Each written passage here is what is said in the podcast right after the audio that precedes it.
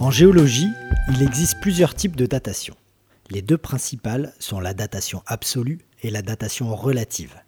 La datation absolue est la mesure de la demi-vie des isotopes, le plus connu étant le carbone 14.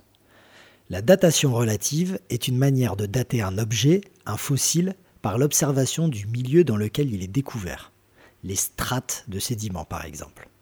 Dans cet épisode, je vais utiliser la datation absolue dans l'horlogerie en utilisant le radium, le tritium et par extension tous les produits luminescents comme marqueurs. Je commence par le radium. Une scène dans le livre Le Grand Cirque de Pierre Klosterman m'a marqué. Il se fait réveiller pour une mission de nuit. Avant de s'équiper et de courir vers son Hawker Tempest, il regarde sa montre. Dans l'obscurité totale de la chambrée, les index et aiguilles luminescentes indiquent 3 heures du matin. Ce qui a attiré mon attention dans ce passage est le fait qu'à cette heure tardive, la matière luminescente de la montre était encore active. L'action se passe à la fin des années 45. Quelle montre A-t-il au poignet? Mystère. Mais là n'est pas la question. La question c'est quelle matière en 1945 pouvait emmagasiner autant de lumière et la restituer peu à peu pendant de si longues heures? Eh bien c'est le radium. C'est un métal hautement radioactif découvert par Marie Curie qui est utilisé pour de nombreuses applications au début du XXe siècle, notamment les rayons X de la radiologie.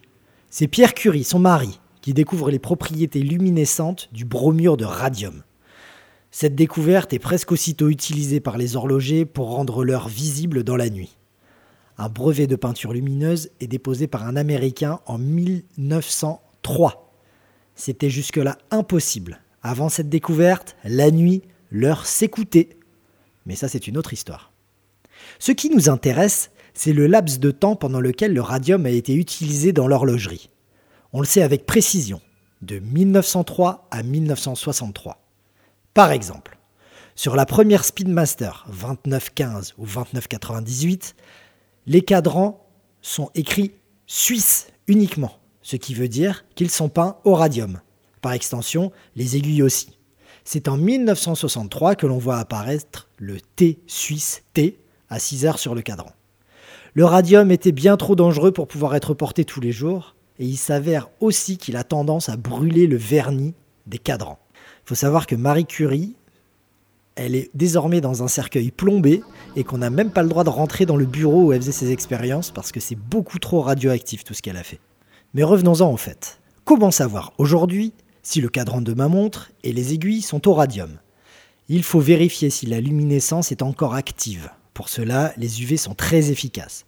Si la peinture réagit sous les UV, alors il y a des chances pour que ce soit bon. La demi-vie du radium est de 1600 ans. Même très exposée et beaucoup portée, la matière reste un peu active. Il change de couleur avec le temps. Toutes les teintes, du jaune au noir, sont possibles. On peut aussi contrôler son cadran et ses aiguilles à l'aide d'un compteur Geiger. Il en existe des petits que l'on branche sur le smartphone.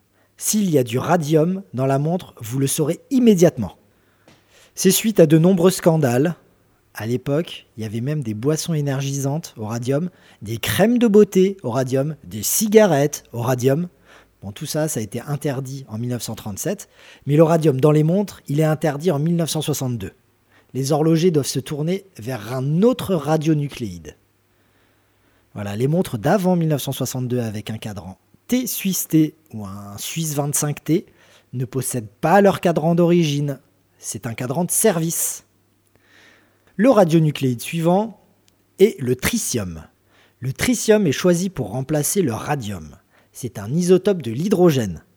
À la base, il fut découvert et produit pour accélérer le procédé de fusion nucléaire. Avec du tritium, les bombes H pètent beaucoup plus fort. Mais c'est pas ce qui nous intéresse ici. La luminescence générée par le tritium est très efficace et permet des éclairages sans source d'énergie. C'est ce qui est intéressant pour les index et les aiguilles des montres. En revanche, sa demi-vie est de 12 ans et demi, ce qui est vraiment ridicule par rapport au radium.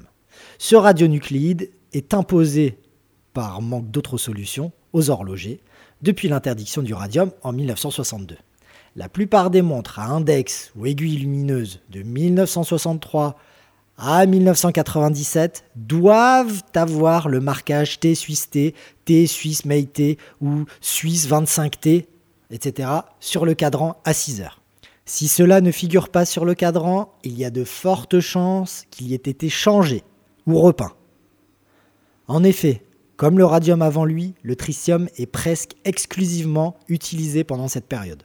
Omega, par exemple, arrête définitivement le tritium en 1996. Le problème du tritium, outre sa radioactivité, réside dans le fait qu'il perd assez rapidement ses propriétés lumineuses, même enfermé dans un coffre à l'abri des UV.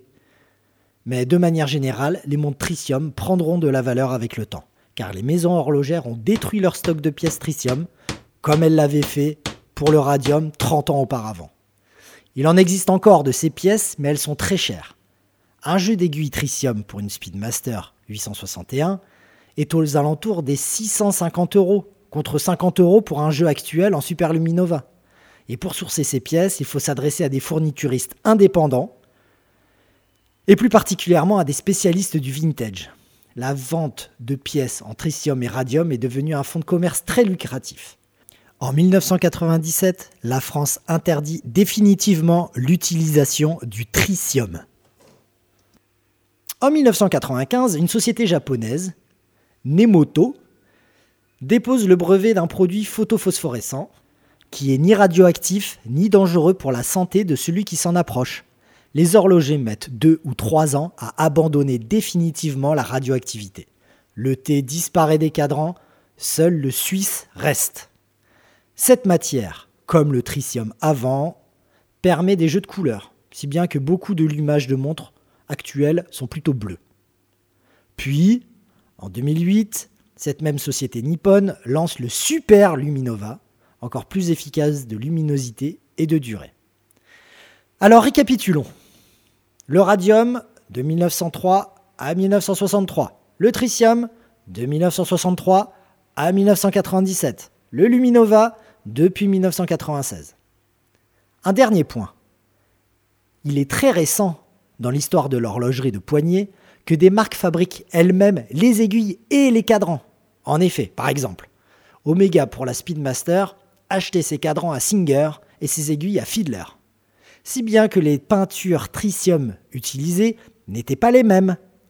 Avec le temps, la patine doit être différente coquille d'œuf pour les index du cadran, et presque noir pour les aiguilles. Lorsque la couleur des aiguilles et du cadran est trop identique, il y a eu une bidouille. Cette généralité s'applique aussi aux montres radium. Alors faites attention si les couleurs matchent trop bien, soyez vigilants. J'espère que cet épisode vous a plu, n'hésitez pas à le partager, à en parler autour de vous. A bientôt